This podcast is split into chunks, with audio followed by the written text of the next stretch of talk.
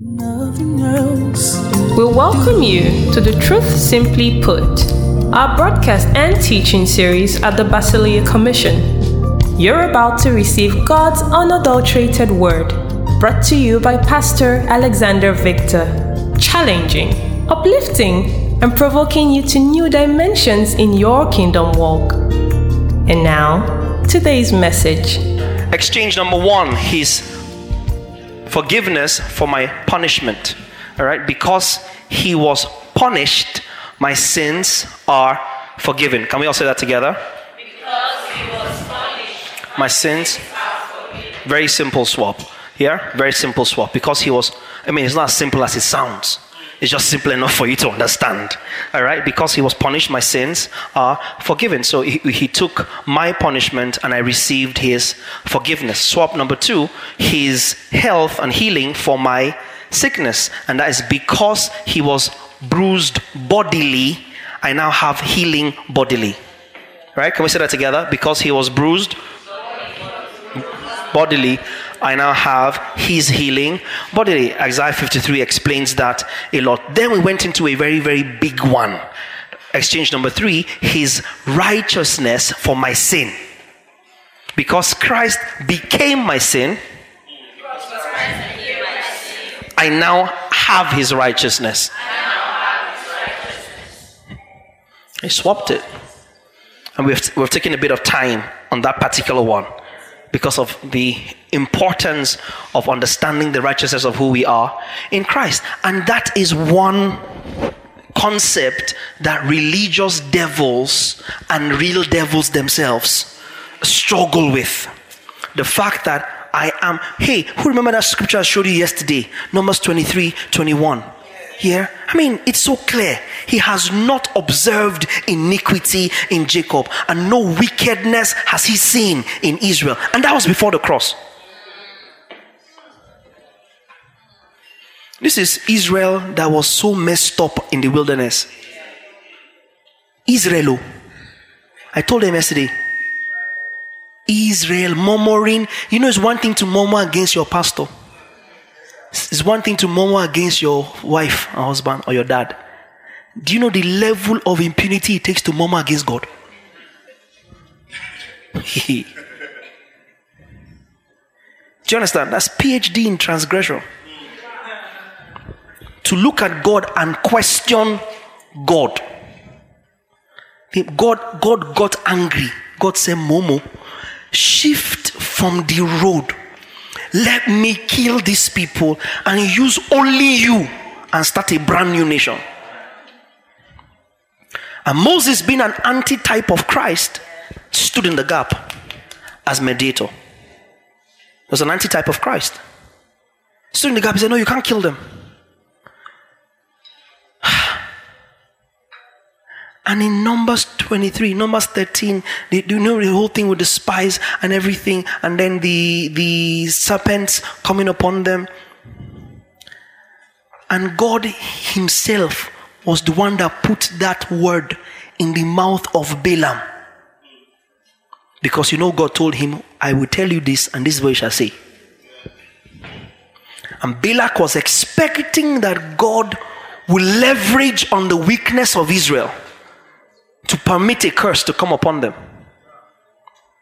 To his utter dismay, the oracle that God gave was He has not observed iniquity in Jacob, Uh, nor has He seen wickedness in Israel. Pastor, I asked them yesterday, was there iniquity in Jacob? Was there wickedness in Israel? But God neither observed nor saw as a type, as a foretype of the relationship he would eventually have with you and I because the price had been paid and the lamb had been slain.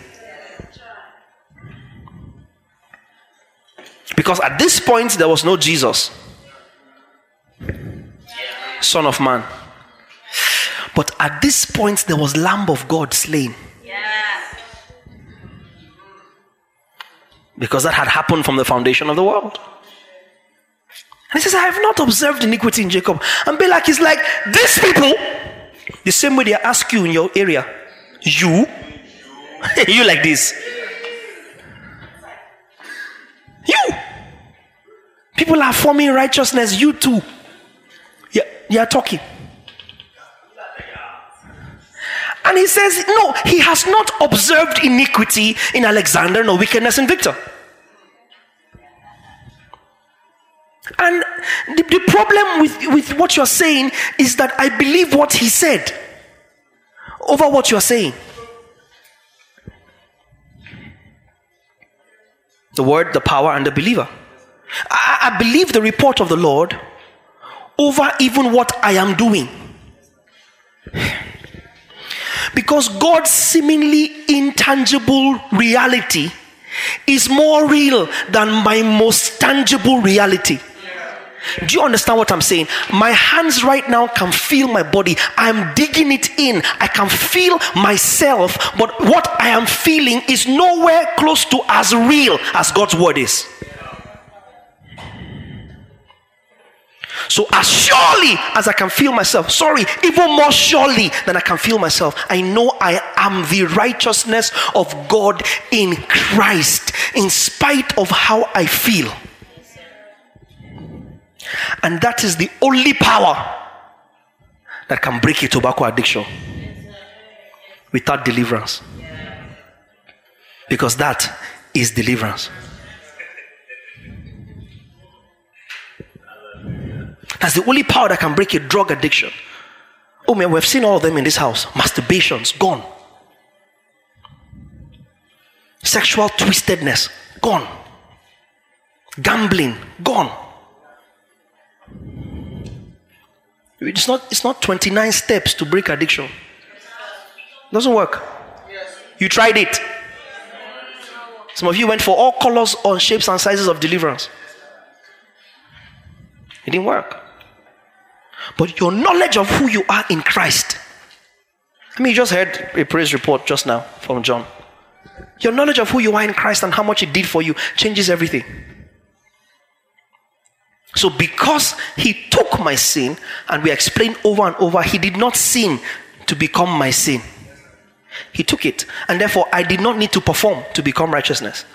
I took it. He became my sin, I became his righteousness. That was exchange number three. Exchange number four is his life for my death. So say with me, because Christ died my death, I now share his life. Complete it.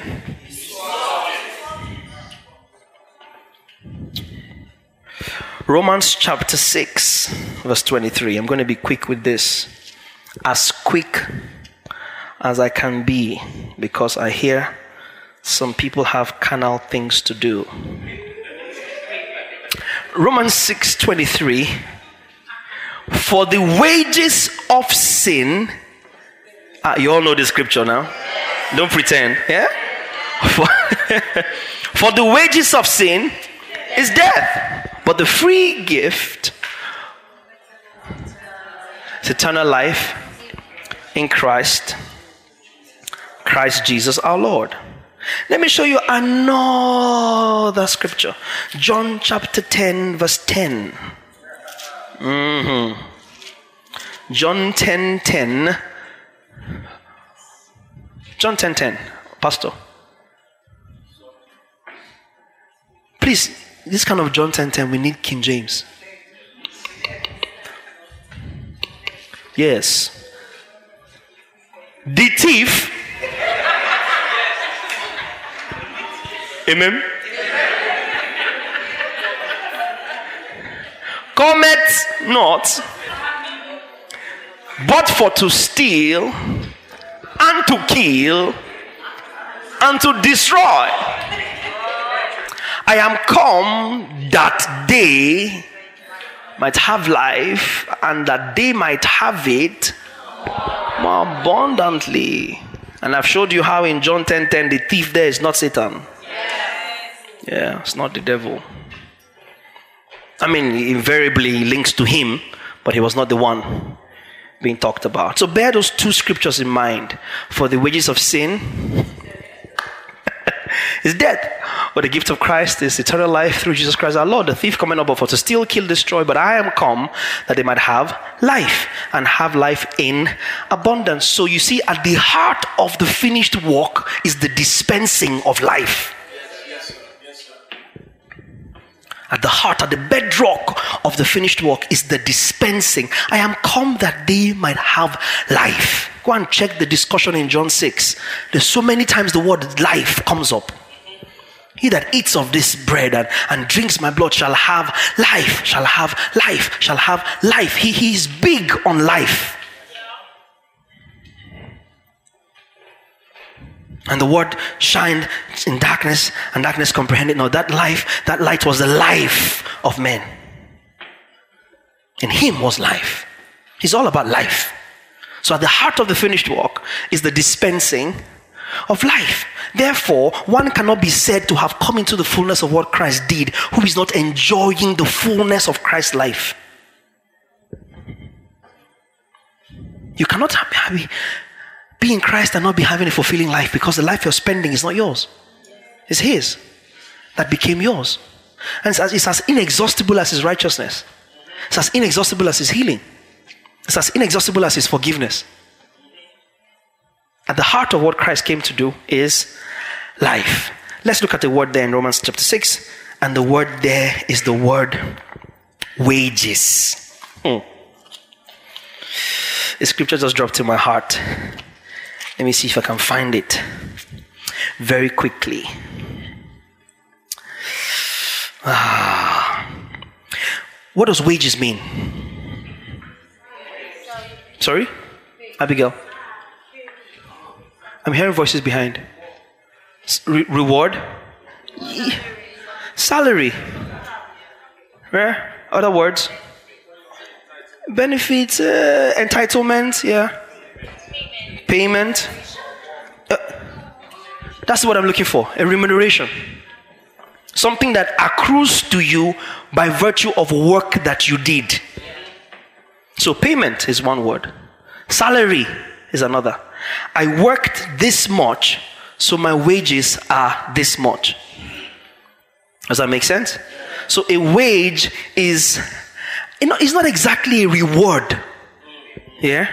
It's something that you is accruable to you by virtue of work you did. Does that make sense? A reward is something in appreciation of what you've done, or who you are, or anything, or nothing. but a wage is a fixed remuneration for work that you have done. So where there is no work, there's no wage. Hmm? Are we together? The wages of sin, the salary. Hey, are you with me now? The remuneration for sin is death.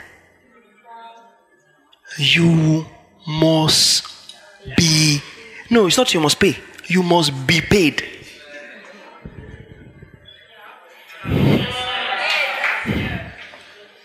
Do you understand what i'm saying? You sinned as works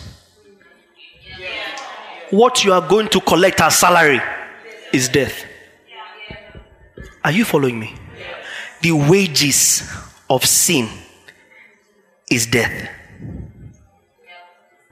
Romans chapter 3, chapter 4, verse 1. It's about to get really juicy in the next 30 minutes. What then shall we say that Abraham our father has found as pertaining? Uh, New King James is fine here. Thank you very much. What, what then shall we say that Abraham our father has found according to the flesh? For if Abraham was justified by works, he has something to boast about, but not before God. Go on. For what does the scripture say? Abraham believed God and it was accounted to him for righteousness. Now, see this next verse. Now, to him who works, the wages are not counted as grace, but as debt. Stay there. Stay there, stay there, stay there, stay there. To him who works, the wages are not counted as grace but as debt. In other words, talking about the grace business, if you feel like you did anything to merit it, you just got paid. It's not grace, it's wages. And wages is what you get paid for work. Yes, sir. It means, therefore, that sin and works are one and the same and result in death as payment. The sin you sinned that makes you bad. Hello? And the good you did that makes you feel good both equate to the payment of death.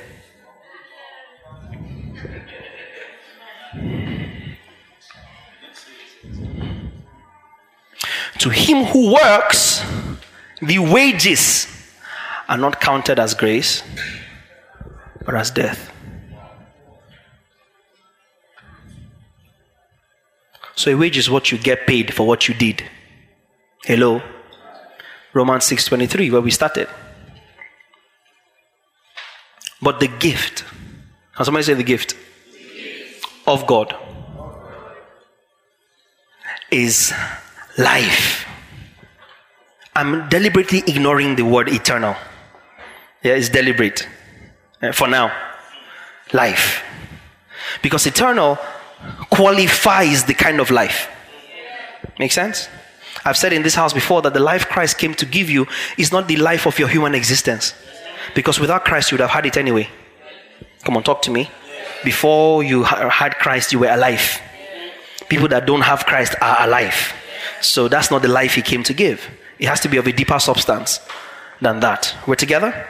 All right? So, in God's justice, the wages of sin is death.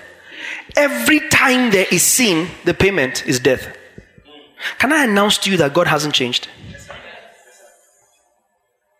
He's still rewarding sin or paying for sin with death.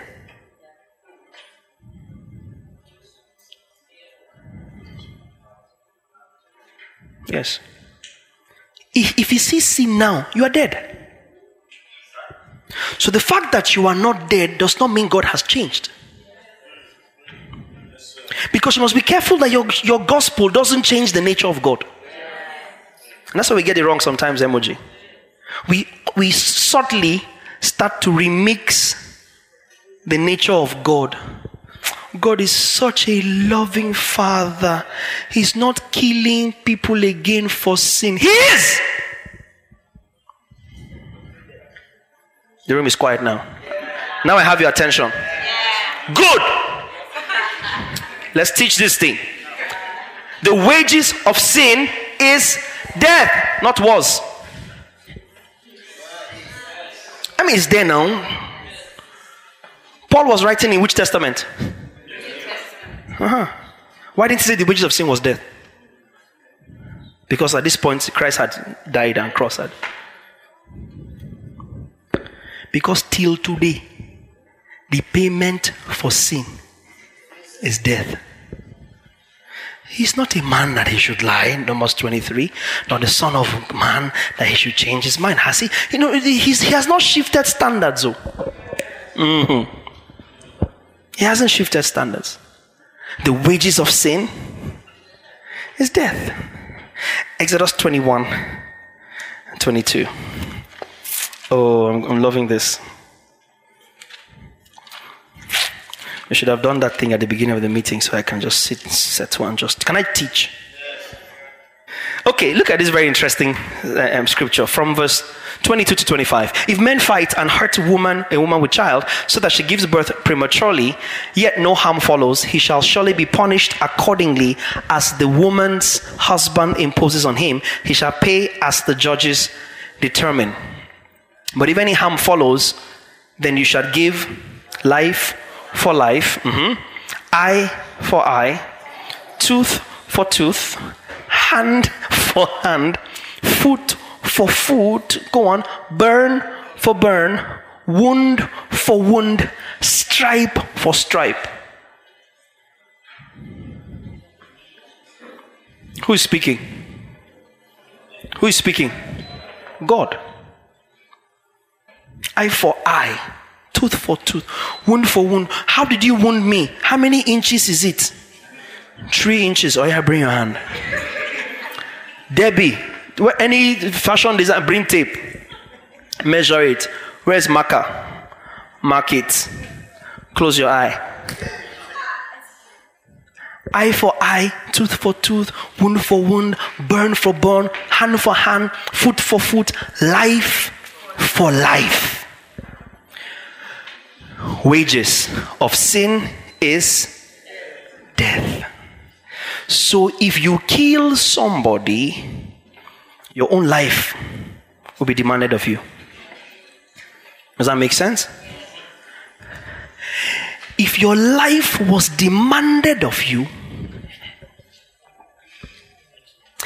you can only walk free if another life is given for you.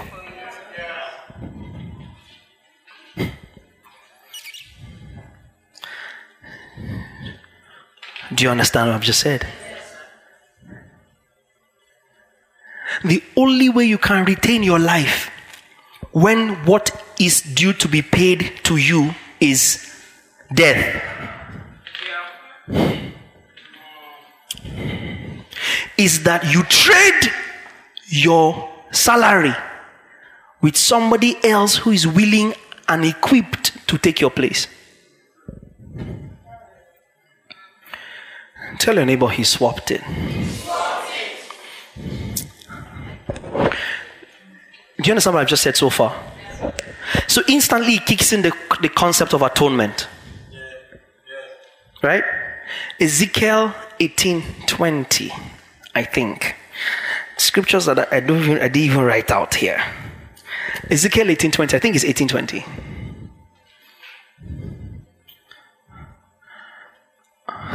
Mm. This one again, King James. Oh, King Jimmy. Mm-hmm. The soul that sinneth. Ah, yeah, yeah, yeah, yeah. Shall die. The son shall not bear the iniquity of the father, neither shall the father bear the iniquity of the son. The righteousness of the righteous shall be upon him, and the wickedness of the wicked shall be upon him. The soul that sinneth shall die. Like I said to you before, as you see in Romans 6, he didn't say this wages of sin was death. He said the wages of sin is death. That means God's standard has not changed. Don't forget Numbers 23. Are you following me now? He has, I'm giving you expo. He has not observed iniquity. He has not seen wickedness. That's why you are not dead.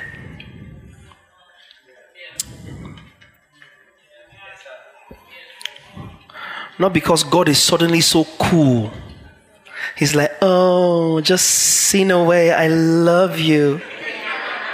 Listen, I am not mad at you at all. The gospel is all good news. He ain't got a bad side. You are reconciled to God. If Jesus takes a break for a second, you are dead.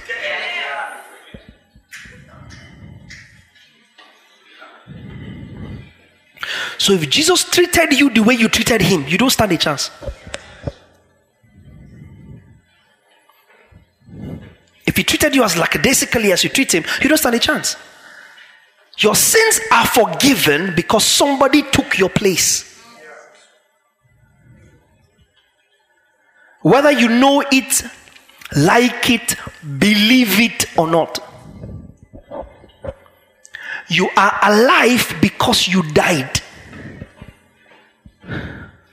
Because God got out of the deal what was His the payment for sin death.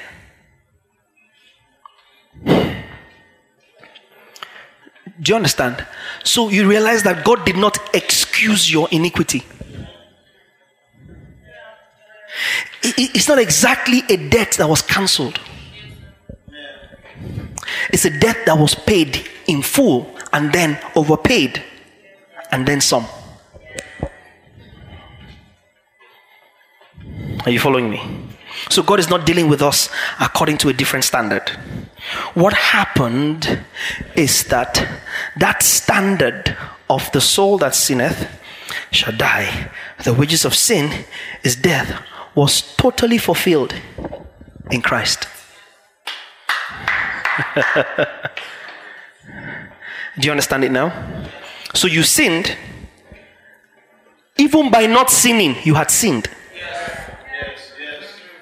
You're a hopeless case.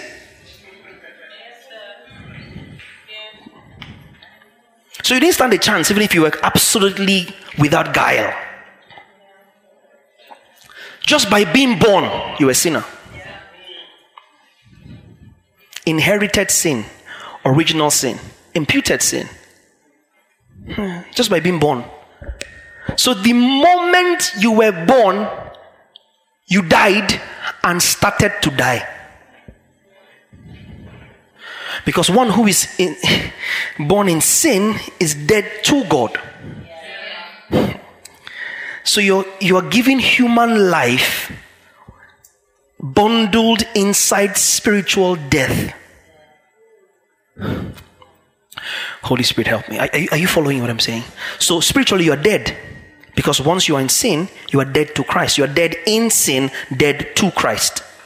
Right? So that's when you get born again, you are now dead to sin and alive in Christ. Does that make sense? So the moment you were born naturally, you were born dead. You then started to L I V E your process of dying.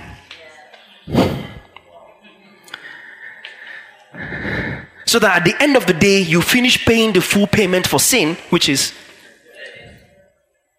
wages. So, no good you ever did would have been recorded in your favor. Because you were born dead. Do you understand? There's no righteous works you did because guess who is trying to live right? A dead man walking. Guess who is trying to fast and pray? A dead man praying. Guess who is trying to give tithe because if you don't tithe, you go to hell? A dead man tithing. Guess who is trying to save the lost because he that saves a soul is wise and he that doesn't save a soul is foolish? A dead man evangelizing. Dead. So there's no way anything you could have ever done would accrue to life because you were born dead. Are you following me? You were born absolutely dead. And so once you were born dead, you now started to live L I V E, the process of dying. Because the wages of sin, whether you collected it, whether you sinned it, whether you inherited it, the end result of sin is death. And that has not changed. So you are born dead. Add the sum total of every works of righteousness you do. It's a dead man doing it. And God does not accept dead sacrifices. So I beseech you, brethren, by the mercies of God, Romans 12 1, that you present your bodies a what? Now think about that statement for a bit, if I if you please. A sacrifice at the time it is being sacrificed is dead. No sacrifice starts off dead. Every sacrifice starts off from something that is living, and in the course of the sacrifice dies. Hello? How then, if you check the English, could you possibly be a living dead thing? as the word sacrifice implies.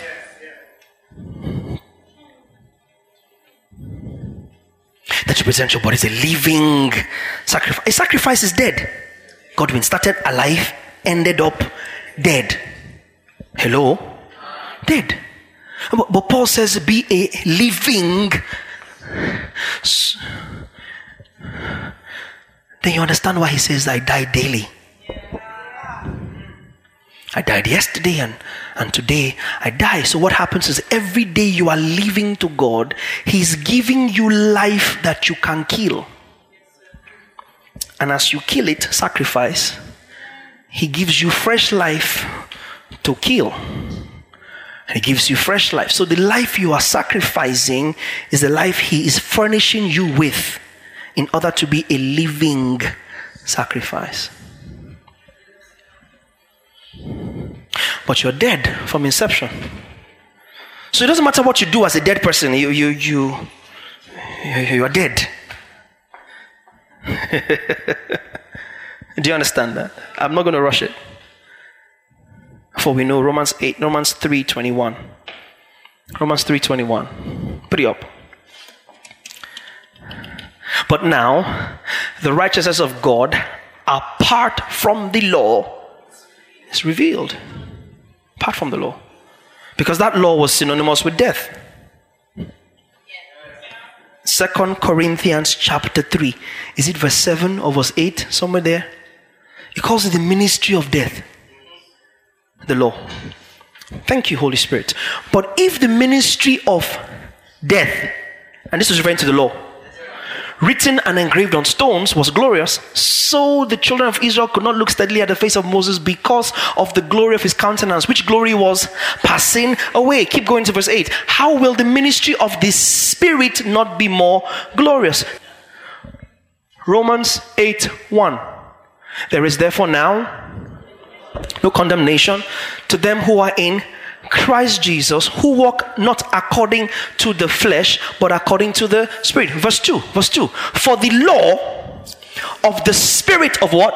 Life in Christ Jesus has made us free from the law of sin and. So every work a person does of their own accord to be made right with God is just increasing the wage, which is death. Tell a neighbor, don't bother. Don't bother.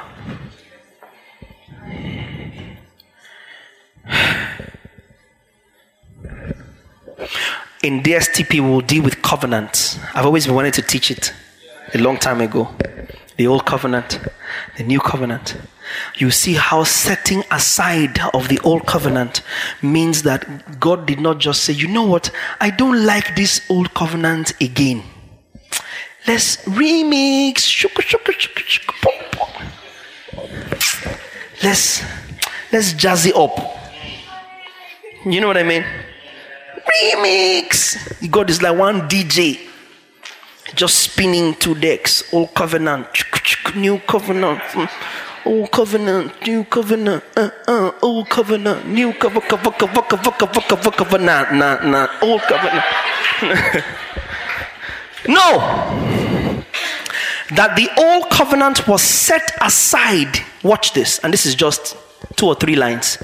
Means that its requirements, stay with me, I'm the one teaching, its requirements were fully fulfilled in Christ. Therefore, God doesn't need to hold you to it anymore. Because in its entirety, it is fulfilled in Christ. Do you understand that? So when you go back and read any Old Testament scripture now, you read it in the light of the finished work of Christ. If it applies, we do it. If it doesn't, well, praise God. It's gone. Hebrews chapter 7, 11 right through to 22. This is very, very interesting stuff from verse 11. Therefore, stay with me carefully. If perfection were through the Levitical priesthood, hmm. wow. Do I have your attention? Good. If perfection were through the Levitical priesthood, for under it the people received the law. If perfection were under the of the Levitical priesthood, what further need was there that another priest should rise according to the order of Melchizedek and not be called according to the order of Aaron, who birthed Levitical priesthood. Keep going, it's a long read. For the priesthood being changed, of necessity there was also a change of the law. Mhm. For he of whom these things are spoken, belong, that's Christ, belongs to another tribe from which no man has officiated at the altar. For it is evident that our Lord arose from Judah, of which tribe Moses spoke nothing concerning priesthood. And it is yet far more evident if in the likeness of Melchizedek there arises another priest who has come not according to the law of a fleshly covenant, but according to the power of an endless life. Keep going. For he testifies, You are for a priest forever according to the order of Melchizedek. For on the one hand, there is an annulling of the former commandment because of its weakness and unprofitableness. For if the law made nothing perfect, for the law made nothing perfect. On the other hand, there is the bringing in of a better hope through which we draw near to God. See verse 20. And, and inasmuch as he was not made priest without an oath, for they have become priests without an oath, but he with an oath by him who said to him, The Lord has sworn and will not relent. You are a priest forever according to the order of Melchizedek. Verse 22. By so much more, Jesus has become the surety, the guarantee of a better covenant. NLT, same verse, 22. Stay there. NL, in the verse 22. Because of this oath, Jesus is the one who guarantees this better covenant with God. The message. Do we have that? This makes Jesus the guarantee of a far better way between us and God. One that really works. Skip to chapter 8 and let's go from verse 6 and 7. Chapter 8 and verse 6. But now he, Jesus, still talking about his priesthood, has obtained a more excellent ministry, inasmuch as he is mediator of a better covenant, which was established on better promises. Verse 7. But if, for if the first covenant had been faultless, then no place would have been sought for a second. See verse 13. Verse 13.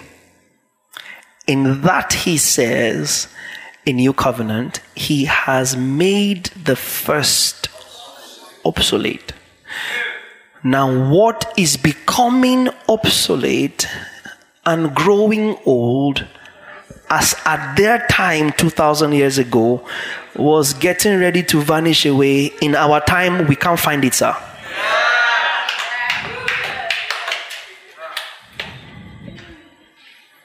We can't find it because Christ fulfilled it in totality. Let me start to bring this home. Now, Christ became my death. Hmm? So, all the payment I needed to receive, somehow they reworked the payroll. and when it was time to pay, all the wages for my sin. Jesus picks his payroll. You know, a payroll comes before the salary. I don't know how it works in Nigeria. Yeah? Those of you that receive payrolls, it comes before the salary. It was not, was, there's nothing they give you. Pay slip. And in Jesus' pay slip or payroll is all the wages for my sin all the death.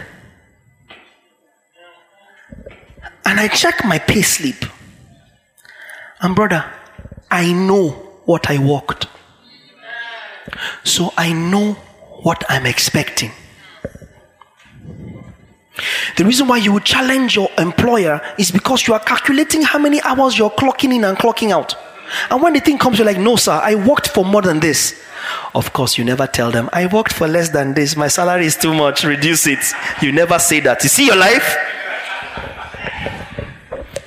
You say, No, it's the blessing of the Lord. Mhm.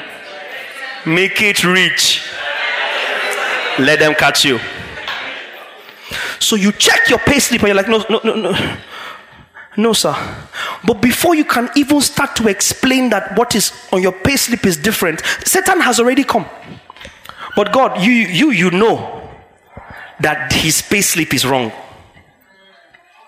But you know that the wage is soul that sinneth, it shall die. You know that the wages of sin is death. So you know that this guy is dead. You need to kill him. But what happened was the swap took place. And somewhere between the work you did and the wages for the work, an interception took place. So he stepped in right in the nick of time and says, No, no, no, no, Lord, swap it. So all the work they've done that results in death, give it to me. I'll die their death. And, and all the works of righteousness I've done because he learned obedience by the things he suffered. He wasn't obedient because he was God, because on the earth he learned obedience, dished out obedience. Listen, you could not have been made righteous if Jesus was not blameless as a man. The righteousness of God does not just come from heaven. Jesus, God, as a man, lived a sinless human life as the new Adam and therefore injected that possibility into you. Do you understand? It was the life of Jesus lived that gave you righteousness. Can any man live blameless before God? Yes, I can. I have. Okay, but that doesn't fix their problem. Oh, no, no, don't worry about that. They are dying in me and they're being born again from me. And once they're born from me, because of what I did, they are. Does that make sense? Why did Jesus die? Because of you. He took, he took the wages for your sin. Why do you now live? Because of him. Because you took the wages for his obedience.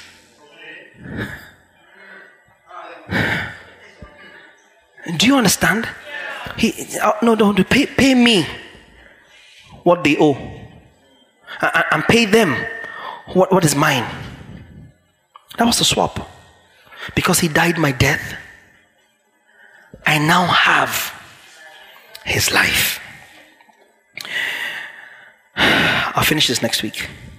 Because I'm about to go into the next phase of it where you see us dying with him, even though he died for us. In his dying for us, we still died with him. And then we come alive. And then we tie that in with the blood that he shed. So when you see blood in the, the Bible, especially as regarding Christ, is not referring to that red substance that poured on the floor. Begin to ex- explore from scripture where you see how he says the life of a, a being is in its blood, nefesh, soul. So when scripture is talking about blood, most times it's not talking about literal blood. That's when Nigerians get it mixed up. Because you think of Nigerian blood as blood of Jesus as a talisman. You know, something you fetch and literally in your mind, when you dip something in the blood in your mind, you actually see it red. You know what I mean? Yeah. You see blood red, like dripping. But blood in context of atonement talks about life. So when Jesus shed his blood, he shed his life. Because the life of a being is in its blood.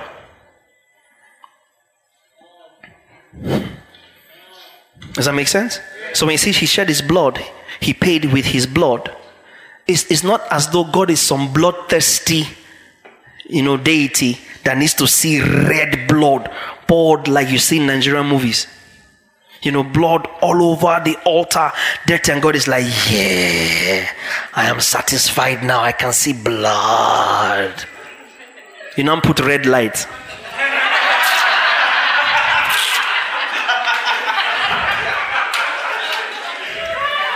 It is, it is finished.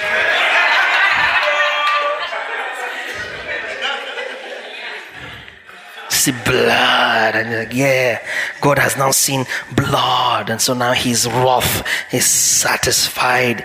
Then God just becomes Thanos.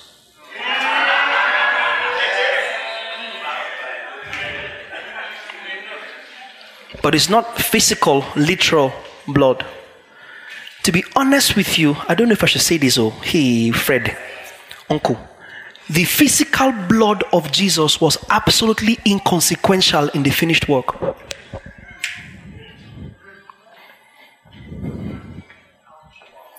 The physical blood of Jesus was absolutely inconsequential in the finished work.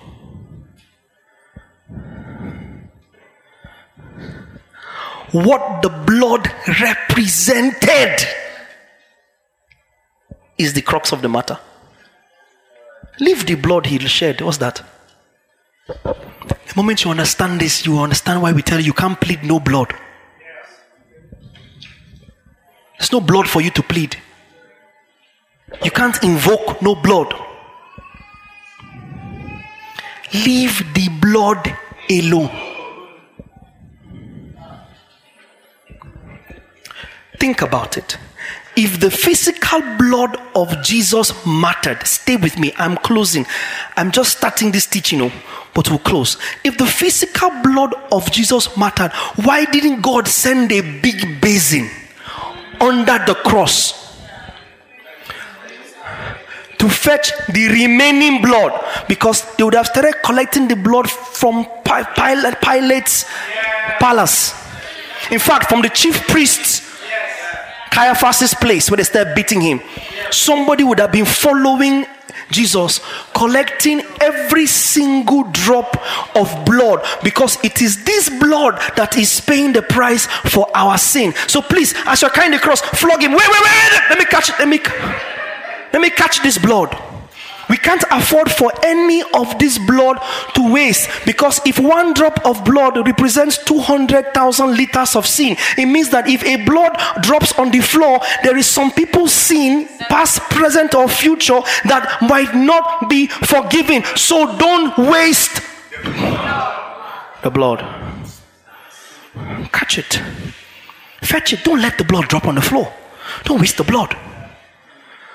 But God lets all the blood pour, doesn't catch it, and yet your sins are forgiven. It's not the physical blood, sir.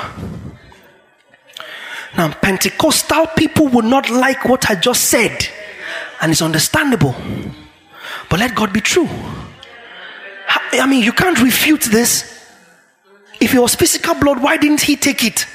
Or somehow, when the blood was pouring on the floor, God was miraculously collecting it. At that point, you contradict yourself because if He miraculously collected something, then it means He collected it virtually and not literally. It means He collected the blood virtually and not literally, and you have just made my point. Same difference.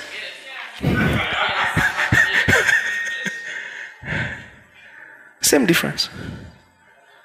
Blood, nefesh, signifies life, essence. So when he says the blood of Jesus, it means the life form, the essence of who he is, was poured out in exchange for your nonsense life that was death. And when he was done, he gave you his life, nailed yours to the cross, rose up without it you then rose up with him in his life. He swapped it. Can we give him praise tonight?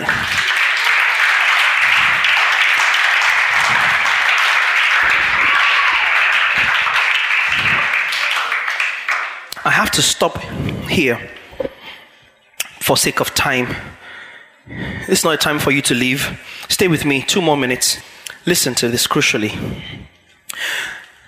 This is what Paul means in 2 Corinthians chapter 5 when he says, If any man, verse 17, I believe, if any man be in Christ, he is a new creature. That's why being born again doesn't mean give your life to Christ. Because you were born dead. You have no life to give Christ. Are you hearing what I'm saying? They deceived you for too long. Give your which life are you giving Christ? No life. You were dead. You who were dead in trespasses, he has quickened. You have no life to give, give you if you like to give your life to Christ. No, he, you have no natural raw ingredients to give God as part of the salvation plan. He didn't take anything you had. He didn't need anything you had. You had nothing of worth. If any man be in Christ is a new creature, all things are passed away. Behold, everything is made new. That means that everything you have gone through in your life of death doesn't exist in God's life anymore. So start to live the real life. Are you hearing what I'm saying? You've gone through stuff, you've gone through abuse, you've gone through addictions, you've gone through rejections, you've gone, grown up without a father, you've grown up without a mother, you've grown up without the, the basic necessities of life. All of that ain't got nothing on what Christ did. Once you discover it, you start to live his life. That's when you start to live your life. And somebody says, What if it happened to me as a believer? No, you didn't understand the fullness of what he had done. Now that you understand the fullness of what he had done, he ain't got no hold on you anymore, even if it happened yesterday. Because before it happened, it had been paid for. Before it happened, it had been paid for. So all of a sudden, perspective starts to return into your life. You start to realize I'm living the life of Christ. And it doesn't matter what you have done to me, or what you do to me, or what you are going to do to me. The life I'm spending is inexhaustible. It's the life of Christ. It's a superior life. And then you stop being afraid of death because they can't kill you. Why are you afraid of death when two things? When one, you are dead, and two, the life you have is not yours. Because you are dead. You were dead the day you were born. So you're a dead man walking, spending Christ's life. So spend it. It doesn't run out. It's inexhaustible. Spend it unapologetically.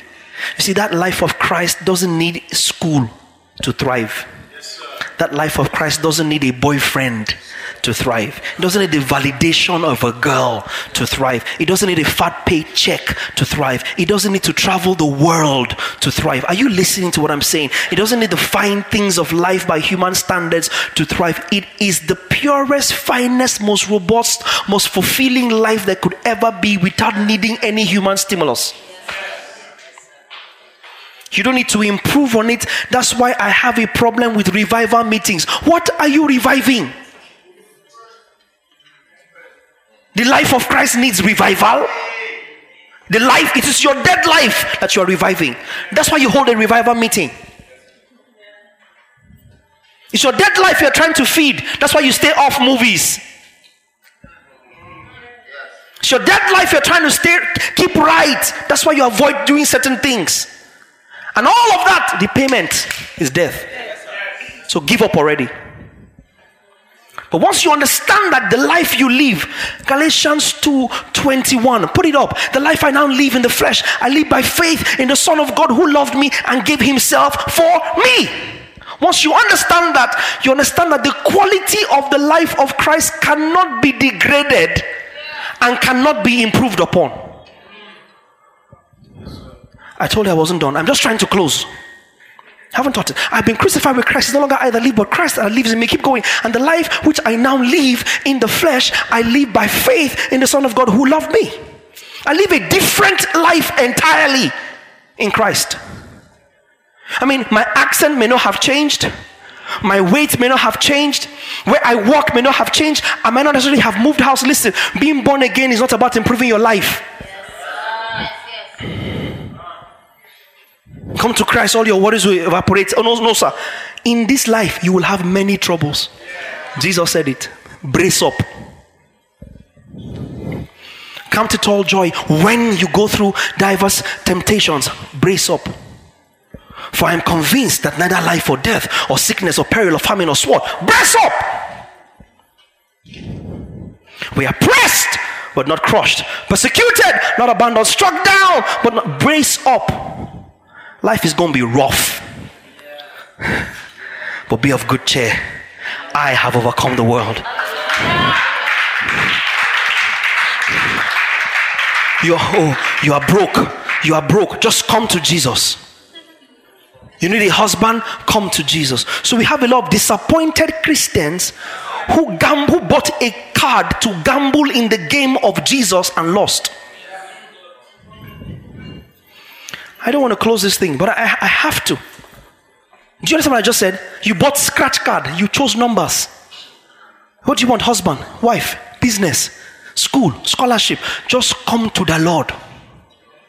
And you played the lotto, you played the card, you paid your tithe, you paid first fruit, you served in a department, you looked after pastors' children, you swept the church, you did everything, poured yourself in, you played all the numbers. 24 hour miracle, you gave a seed. Seven day miracle, you gave a seed. 24, 21 days miracle, you gave a seed. First fruits for the first quarter, you gave a seed. First fruit for the second quarter, you gave a seed. You play all the numbers and you don't win. Because people are taking advantage of your dead life that heaven does not respond to you keep trying to improve upon. But you are dead. Heaven doesn't see it. All the payment you get for that is death. And Jesus took it. So you don't need to revive the life of Christ. You need to revive the Holy Spirit. He passed out. And then you call me a blasphemer.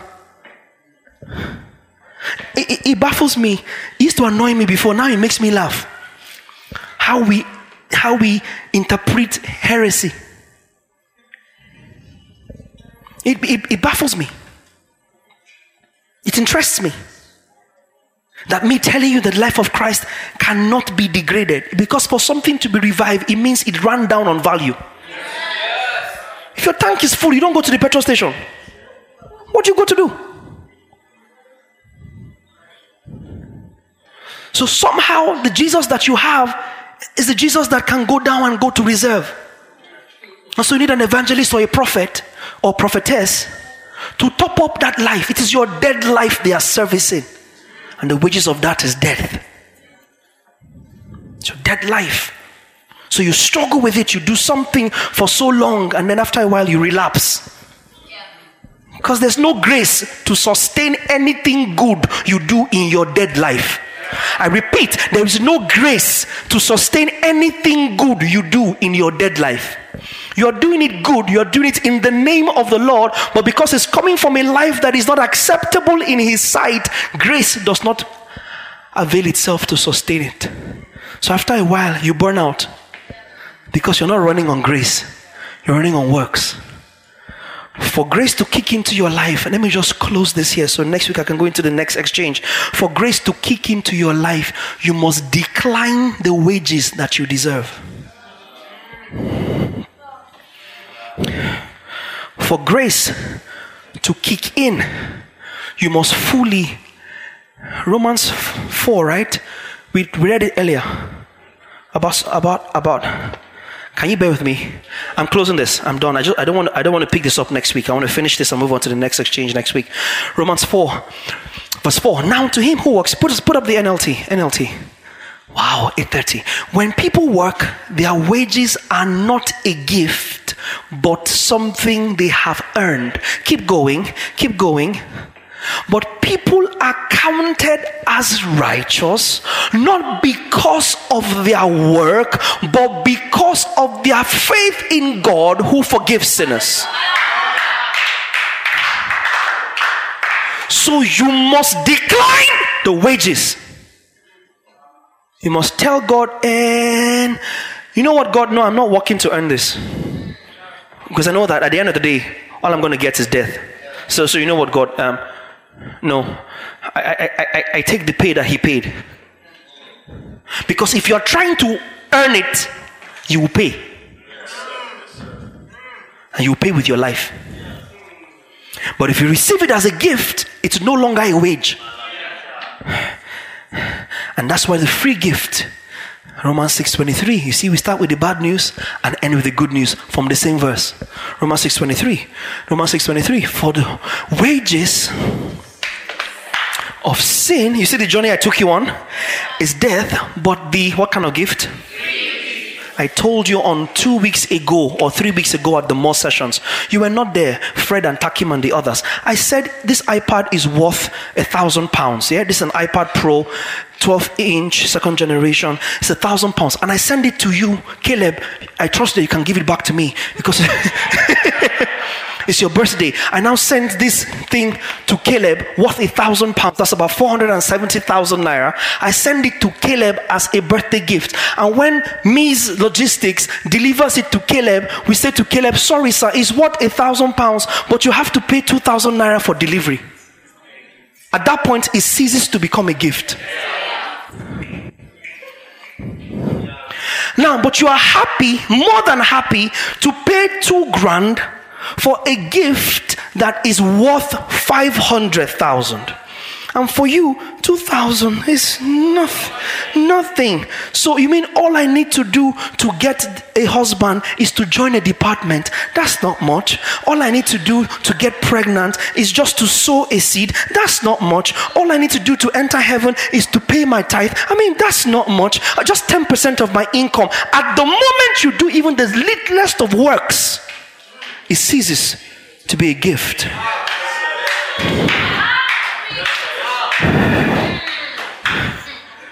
It becomes a wage. Now you don't mind. You're like, no, it's okay now. It's I'm five five hundred thousand because of your Nigerian head. Uh, two thousand, three thousand, even ten thousand. I'm happy to pay that to receive my thing. And that's why a lot of you in Nigeria get scammed by 419ers. There's $70,000 that one widow died and left. Give me my iPad. $70,000 that one million dollars that one widow in America died and left. Her husband was a captain in the United Navy SEALs. We need to transport that money to Nigeria. I'm looking for business partners, but in order to unlock it, you need to pay 7 million naira. That's how 419 works. That's the standard model. And here you go, wait, $70 million. Seven million naira. You and sell your father's house. You sell your oh, your landlord's business. You sell every you. Because all you have seen is seven million naira to unlock 70 million dollars of which 20% or 30% is yours you do you you failed mass from nursery school to university but that kind of mass you calculate it in 10 seconds 20% of 70 million dollars equals to bam no good deal Suddenly you realize you failed mass not because you were dumb, but because you had no interest. Because the moment interest came, you got the figures right. Chukwumerije 20, 20 plus 20. Sir, I don't know the answer. Chukwumerije 20 plus 20. I don't know the answer. He failed the test. They went and brought his father. Say, your, your son does not understand 20 but plus 20. He said to father, call him Chukwumerije 20 plus 20. If that day I don't know. 20 plus 20. The father said, ah, I know what's going on. Chukwumerije 20 naira plus 20. I said, Baba, it's 40 naira now.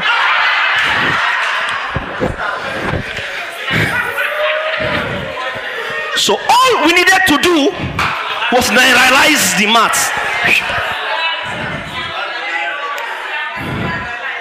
maths. Papa, is 40 naira now. But 40, 20 plus 20, Papa, I don't know the answer. And you are happy to trade a little work. A little, it's okay. You just, Let's pay small now. So when we give you something and we say, and you say, how much is it worth? 500,000 naira. What do I need to do? Nothing. Do I need to insure it? It's insured. Do I need to preserve it? It's preserved. Do I need to protect it? It's protected. Do I need to pay for its delivery? It's delivered. And all you need to do is just receive it. Yes,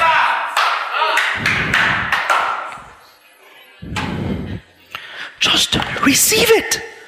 Decline the wage, accept the gift. Tell your neighbor that. Decline the wage. Tell the other person, decline the wage who is determining to accept the gift tonight? Just accept the gift. Uh, it's paid for. It's fully paid for. It's fully paid for. That's a swap. There's nothing you do. It's paid for. Totally paid for. Your past ain't got nothing on it. Your history ain't got nothing on it. Your works ain't got nothing on it. Your, your, your performance ain't got nothing on it. Your endeavors ain't got nothing on it. Your failures ain't got nothing on it. It's paid for in full. So listen to me as we close. If anybody comes to you after today and tells you it is free bought, they are antichrist. The Antichrist. Anybody, anybody says you must do this, you must do that, they are Antichrist. What Christ did was done in full. He left nothing else out. That's why it is called a finished work. It's done. Don't let anybody hoodwink you. I don't care if I'm preaching to an empty room. This is the gospel. Anybody attaches works to it. Anybody. And I don't care who you are.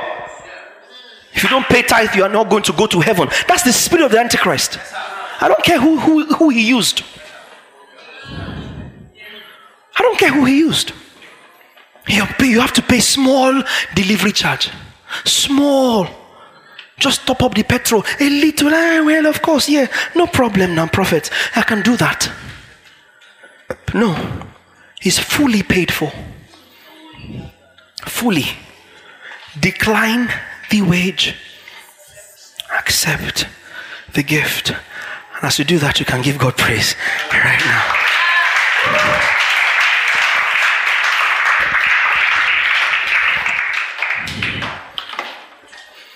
Yeah. I think we got there in the end. But it's just in his death. But a free gift. I'm come that they might have life and have it more abundantly. I'm crucified with Christ, nevertheless. I live, yet not I that live, but Christ that lives in me. You are spending the life of Christ. Ah, man. Oh Lord.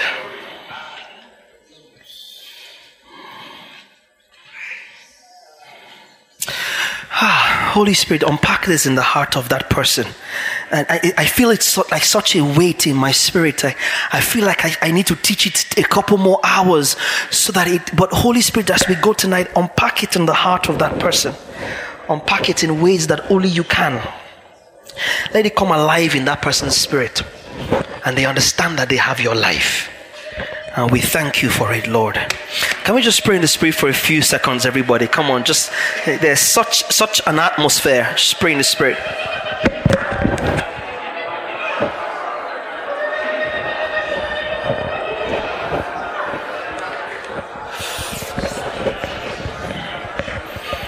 Malados quebranda tikitilos.